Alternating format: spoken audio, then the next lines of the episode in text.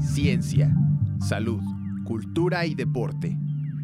Has llegado puntual a la cita. Vamos a abrir el tablero y es momento de lanzar el dado. ¿Cuál será el tema de hoy?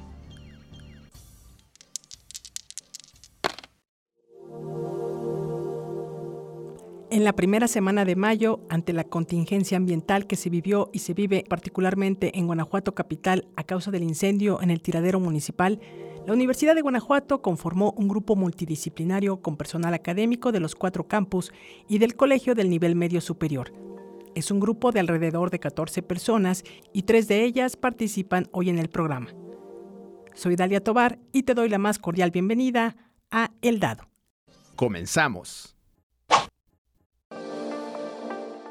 El seis de mayo de dos mil veintitrés, la Dirección de Comunicación y Enlace de la Universidad de Guanajuato emitió un comunicado donde se informa que el rector general de la Universidad de Guanajuato, el doctor Luis Felipe Guerrero Agripino, envió un oficio al presidente municipal de Guanajuato, al titular de la Secretaría de Salud del Estado y a la titular de la Secretaría de Medio Ambiente y Ordenamiento Territorial de Guanajuato, y en él ofrece el apoyo de un equipo multidisciplinario de especialistas de esta casa de estudios para buscar alternativas ante los daños en la salud de las personas y al medio ambiente tras el incendio en el tiradero municipal en la capital, mismo que inició el primero de mayo por la noche. El Comité de Académicos Universitarios lo preside el doctor Salvador Hernández Castro, miembro del Departamento de Ingeniería Química e investigador nivel tres del Sistema Nacional de Investigadores del Consejo Nacional de Humanidades, Ciencias y Tecnologías, y catorce profesores más, entre los que se encuentran la doctora Alma Hortensia Serafín Muñoz, responsable del Laboratorio de Ingeniería Ambiental y Sanitaria, y la doctora Michelle Farfán Gutiérrez, profesora del Departamento de Ingeniería Geomática e Hidráulica, ambas de la División de Ingenierías del Campus Guanajuato y forman parte del Sistema Nacional de Investigadores, S N I por sus siglas, con nivel uno del Consejo Nacional de Humanidades, Ciencias y Tecnologías. También me acompaña el doctor Ramón Castañeda Priego, director del Departamento de Ingeniería Física de la División de Ciencias e Ingenierías. También es miembro del Sistema Nacional de Investigadores, nivel tres.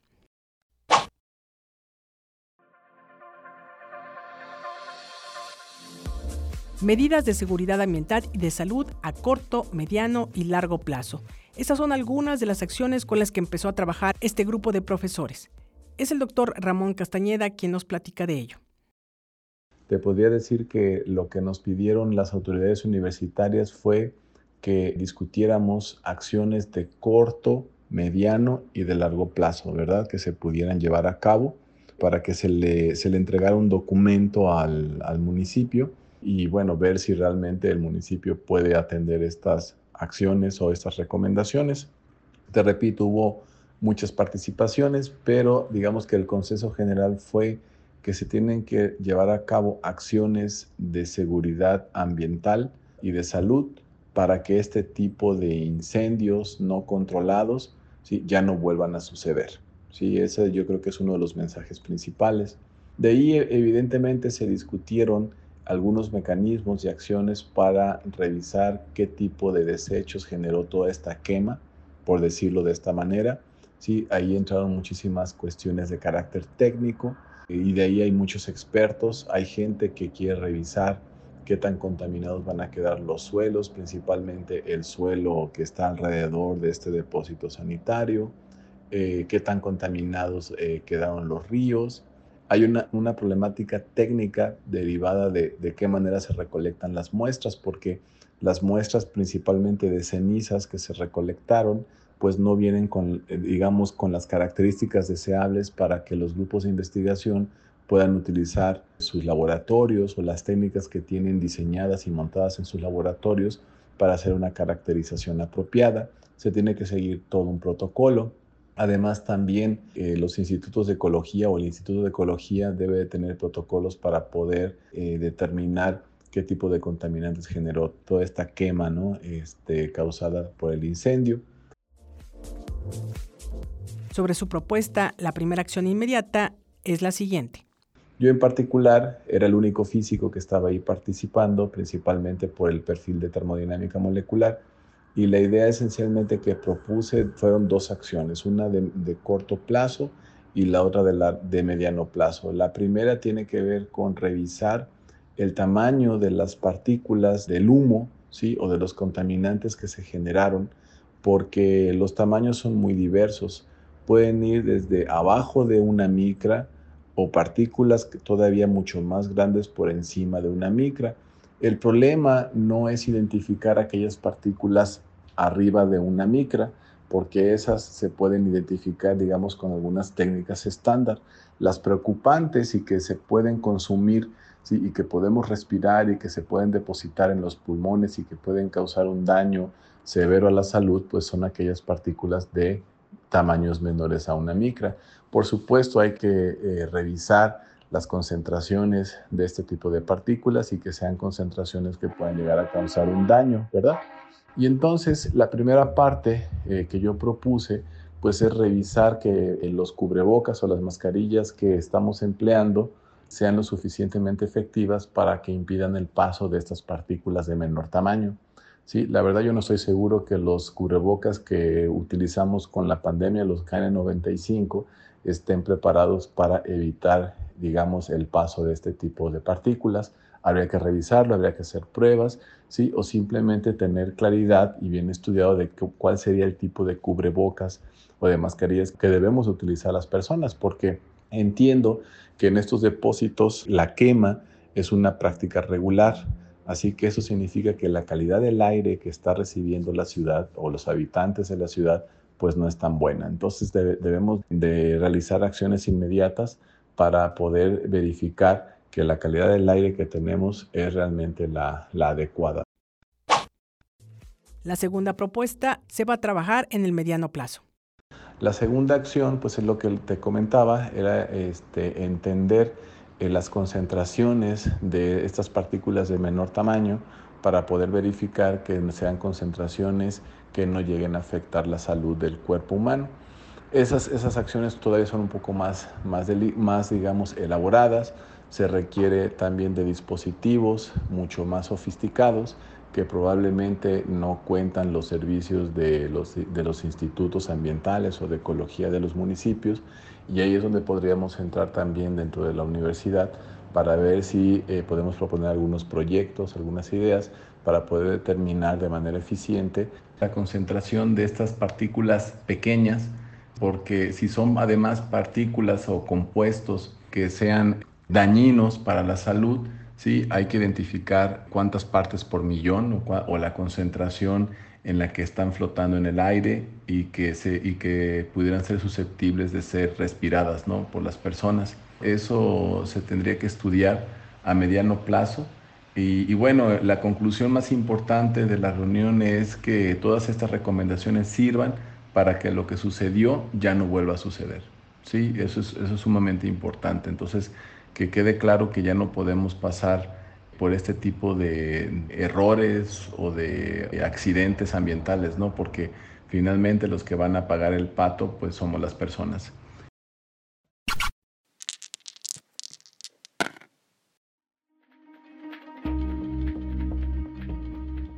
¿Qué tan contaminados quedaron los suelos luego del incendio en el tiradero municipal?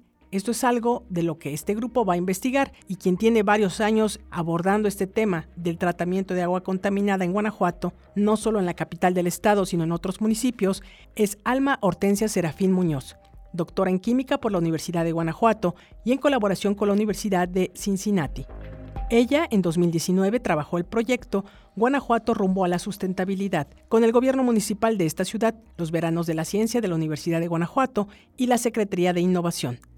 En él participaron alumnos de Ingeniería Ambiental de la División de Ingenierías del Campus Guanajuato. Y en este proyecto, la doctora Serafín Muñoz, responsable del Laboratorio de Ingeniería Ambiental y Sanitaria de la División de Ingenierías, la doctora Berenice Noriega Luna y la maestra Guadalupe Medina Mejía se encargaron respectivamente de los aspectos microbiológicos y la concientización ambiental en el proyecto que se focalizó en el tiradero municipal y comunidades de la ciudad de Guanajuato. Sobre este proyecto, ella nos recordó lo siguiente. Nosotros tuvimos en el dos mil dieciocho algún proyecto que iniciamos con la cuestión precisamente del estudio, de diagnóstico del sitio de disposición final de los residuos sólidos urbanos con el municipio de Guanajuato Capital. Aquí la importancia era que en ese momento se tenía ya contemplado iniciar, ¿verdad?, con el plan de manejo de gestión de los residuos sólidos urbanos en Guanajuato Capital. Para esto, pues ellos necesitaban tener, digamos, datos, ¿verdad?, de acuerdo a los documentos que plantea la Secretaría de Medio Ambiente y Ordenamiento Territorial, y lo primero pues es el estudio de diagnóstico. Así que nosotros dos mil dieciocho dos mil diecinueve nos dimos la tarea, analizamos con obviamente asesoría de las M A O y en, con reuniones constantes con el mismo municipio para que tuviéramos un documento acorde con los lineamientos que, que marcan. Con esto fueron datos muy interesantes. Eh, hay que decir que en un estudio diagnóstico también se sugieren las medidas preventivas de lo que se puede manejar en un tiradero. En aquel entonces, me voy a permitir decir, había una ingeniera ambiental egresada de nuestra Universidad de Guanajuato que estaba a cargo del de, de tiradero o, o el sitio de disposición final de los residuos sólidos urbanos, y la verdad tenía una logística, una administración muy buena, a pesar de que era un tiradero a cielo abierto. Y hay que también hay que decir esto, cuando hablamos de un sitio de disposición final de los residuos sólidos urbanos, no es un relleno sanitario, para que no nos confundamos, ¿sí? Para hacer un relleno sanitario hay varias cuestiones que hay que cumplir, lineamientos que marca la norma cero ochenta y tres, pero lo que ahorita tenemos en Guanajuato Capital no es relleno sanitario, es un tiradero a cielo abierto. Este estudio fue muy importante por la cantidad de lixiviados que estaban arrojando el tiradero.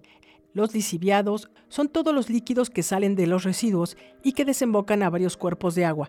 El más cercano, la presa de la Purísima, donde realizaron varios estudios. Desde una cuestión de análisis de calidad, como marca la norma ciento veintisiete de la Secretaría de Salud, los parámetros que, que indican, nos dimos cuenta que también había algunos parámetros que estaban fuera de la norma. Hay que decir, había otros puntos del sitio de la presa que sí cumplían con la norma, pero eh, hay un estudio muy interesante que es a través de los índices de calidad del agua a nivel internacional, que nos marcan el nivel de la categoría que tiene el agua. Nosotros analizamos que después de la pandemia, ¿sí?, tiene un nivel para agua de uso para riego, ¿sí? Ahorita sería muy interesante, de hecho es lo que nos estamos organizando para retomar los análisis y ver qué tanto este, se eh, llegó a afectar por esta cuestión del incendio. Los lixiviados, dijo, luego de este incendio en el tiradero municipal, van a tardar en llegar a la presa de la Purísima.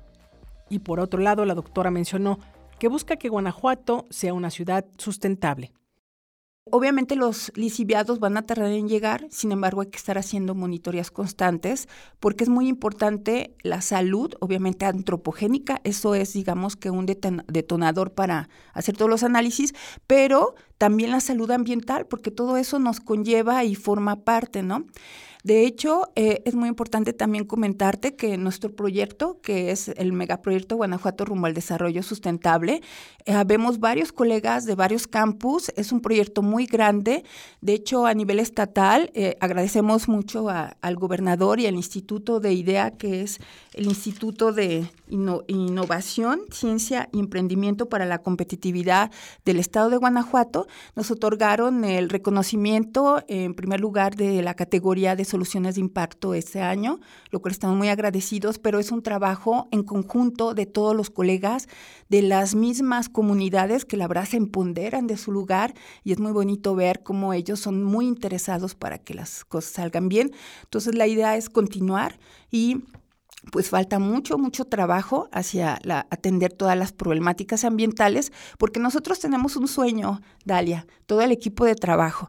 Queremos que nuestro Guanajuato sea una ciudad sustentable, con todo lo que marcan los lineamientos. Si otras ciudades a nivel internacional pueden, ¿por qué nosotros no? Claro que podemos. Entonces yo creo que sumando fuerzas, tanto el gobierno municipal, organismos operadores, la academia, que la verdad he sido muy bendecida con, con el grupo de trabajo que tenemos, podemos sumar fuerzas y hacer, la verdad, cambios, ¿no?, muy notables. La entrevista a la doctora Serafín la realicé el once de mayo y este lunes quince de mayo es fecha que aún no está apagado el incendio en el tiradero municipal. En Guanajuato capital somos aproximadamente doscientos mil habitantes y cada uno generamos un kilo de basura al día.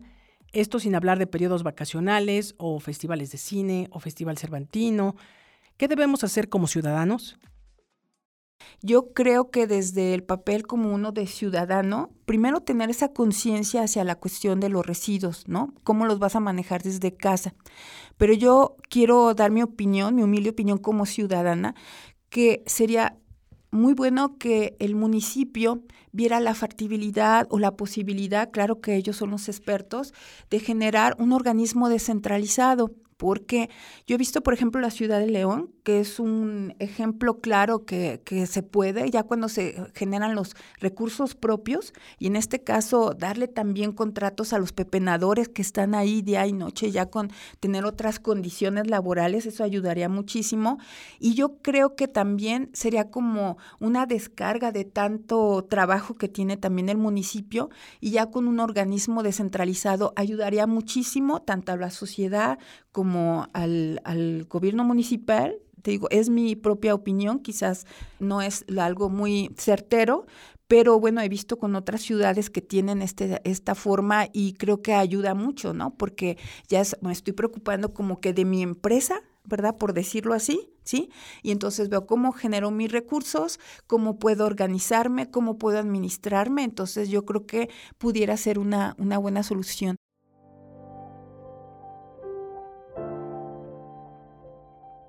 Ante la contaminación que se ha generado en aire y suelo, ¿a qué tendríamos que estar atentos los ciudadanos de la capital? Sí, yo creo que aquí hay que estar muy, muy atentos a las plataformas que hay y que están arrojando datos de las partículas dos punto cinco, las P M diez también, y sobre todo también con los síntomas que uno vaya presentando, ¿no? Por ejemplo, a veces puedes tener uno dolor de cabeza muy agudo, muy intenso, problemas respiratorios, las personas que son de alta sensibilidad y sobre todo las personas que pueden estar correlacionadas con el asma, ¿verdad? O este tipo de enfermedades, sí tienen que estar muy atentas para cambios que tengan en cuestiones de su respiración. Y bueno, esperemos que eh, poco a poco se vaya logrando, digamos, pues no sé si decirlo así, pero en la medida posible limpiar eh, la calidad del aire, porque eso es sumamente importante, Dalia. Yo creo que también aquí tenemos que ser bien conscientes en, en lo que estamos nosotros dando también trabajo para, por ejemplo, los bomberos, ¿no? Que han sido nuestros héroes en todo el sentido y pues a veces necesitan un poco más de, de ayuda, ¿no? Por ejemplo, muchos no tienen la protección adecuada, entonces también la ciudadanía puede apoyarlos y, y colaborar para que, pues, ahora sí que estos héroes se ayuden, porque precisamente hablando de enfermedades, pues, no sé, la verdad, ellos sería muy interesante también apoyarlos en que se hicieran una valoración de salud, porque la verdad, la cuestión de las vías respiratorias y estar en contacto con todos estos contaminantes, quizás a corto plazo no se puede observar, pero a largo plazo, pues, sí puede desencadenar ya enfermedades de cierta gravedad que, bueno, no quisiera mencionar. mencionarlas, pero sí pudieran este, manejarse, ¿no? Entonces yo creo que sí. ¿Y nosotros qué podemos hacer? Pues usar el cubrebocas, ¿verdad?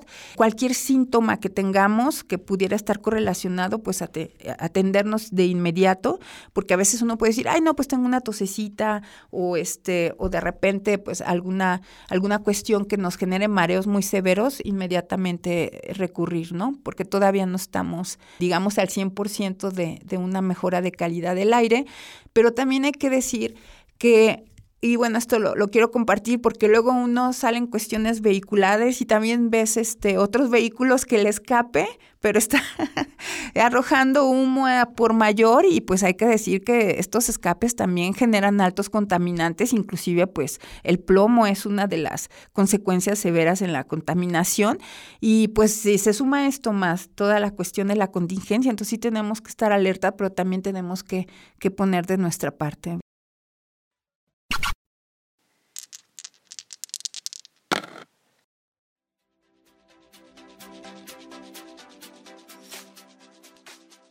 La línea de investigación de la doctora Michelle Farfán Gutiérrez, doctora en Geografía por la UNAM, combatiente voluntaria de incendios forestales en el municipio de Guanajuato, se orienta al monitoreo y modelación espacial de los incendios forestales.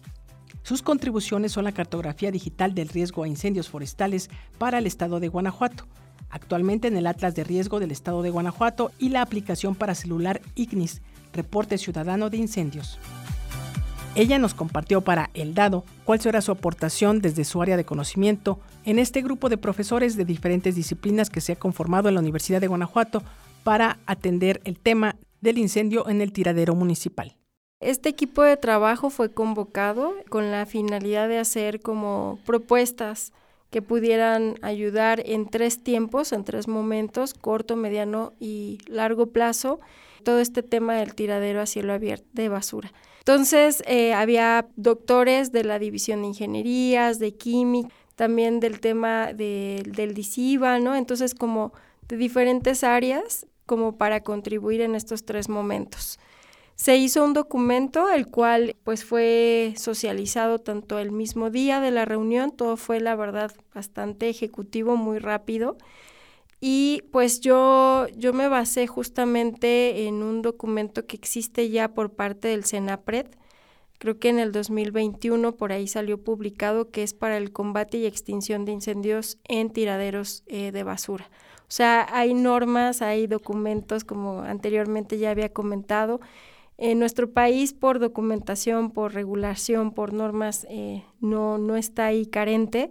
Y justamente me nutrí de este documento para hacer las sugerencias en el corto plazo y mediano plazo para pues prevenir, y en el caso de que ocurra otro incendio en ese tiradero a cielo abierto se pueda sofocar en el momento con la capacidad que amerite, ¿no? Entonces, pues esto habla de que se tiene que invertir, ¿no? También todo lo que se planteó ahí, pues claramente tiene que haber una participación no solamente de la Universidad de Guanajuato en estos tres momentos para el tiradero, sino también de las, de las autoridades municipales y a nivel de gobierno estatal. Entonces es como cerrar frentes, cerrar filas, y que sobre todo pues exista la voluntad para que entre todas estas instituciones se pueda mejorar la situación del, dispo- del sitio de disposición final, que cumpla con la NOM cero ochenta y tres, y sobre todo que todas y todos estemos haciendo la separación de nuestros residuos sólidos para que también ahí la ciudadanía tenga su granito de arena bien puesto. Señaló que las sugerencias que hace la comunidad universitaria van de acuerdo a la norma cero ochenta y tres de la Semarnat. Entonces, finalmente, la misma comunidad eh, universitaria pues está revisando los instrumentos que la misma Semarnat ya ha emitido, pues para fortalecer, ¿no?, esta petición y esta necesidad de tener un relleno sanitario, no un tiradero a cielo abierto, que pueda ser en ese mismo lugar, pero que cumpla con la norma NOM cero ochenta y tres. Dato. La norma cero ochenta y tres de la Semarnat indica especificaciones de protección ambiental para la selección del sitio, diseño, construcción, operación, monitoreo, clausura y obras complementarias de un sitio de disposición final de residuos sólidos urbanos y de manejo especial. Para concluir esta entrevista, la doctora Michelle Farfán comentó lo siguiente. Pues que estemos todos pendientes, aunque veamos un cielo azul, eh, ese basurero sigue estando en el mismo lugar y en las mismas condiciones, y que pues los invito a todas y todos a que este tema no sea un, un tema más, sino que sea un tema prioritario de todas y todos. En tanto, nosotros como ciudadanos, separar nuestra basura, y pues la estamos tirando en el mismo lugar, ¿no? Pero separada tiene que ser. Sí, separada ya va a ser un, una tremenda ayuda, y pues también ojalá pues todos los restauranteros, todo este sector de turismo que también genera muchísima basura. Se habla que entran al tiradero por día entre noventa y ciento veinte toneladas de basura. Entonces sí, tenemos también que disminuir los residuos, cambiar nuestra forma de consumo. Si pedimos cosas para llevar, pues traer el tupper en la bolsa, ¿no? O comerlo rápido en el lugar, y tratar también así de sumar.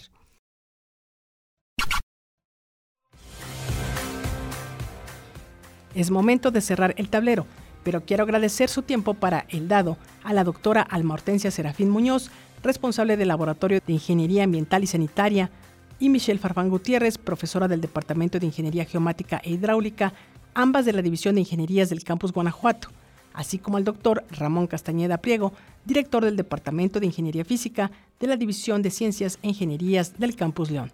Ellas y él son tres integrantes del grupo de trabajo que se ha conformado en la Universidad de Guanajuato para atender en corto, mediano y largo plazo el problema que ha generado en el ambiente y en la salud de los guanajuatenses el incendio en el tiradero municipal.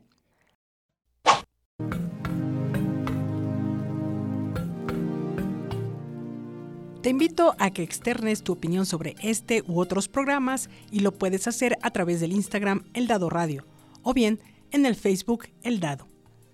Y antes de concluir el programa, hoy quince de mayo quiero felicitar a todas y todos los maestros. Muchas gracias por compartir sus conocimientos. Y el jueves que nos escuches en la retransmisión, también feliz Día del Maestro. Ahora sí, me despido. Muchas gracias por el favor de tu atención. Cuídate mucho. Hasta la próxima.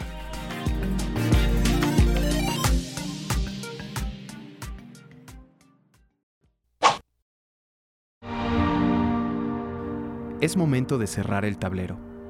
Te espero en la próxima emisión de El Dado, una producción de Dalia Tovar para Radio Universidad de Guanajuato.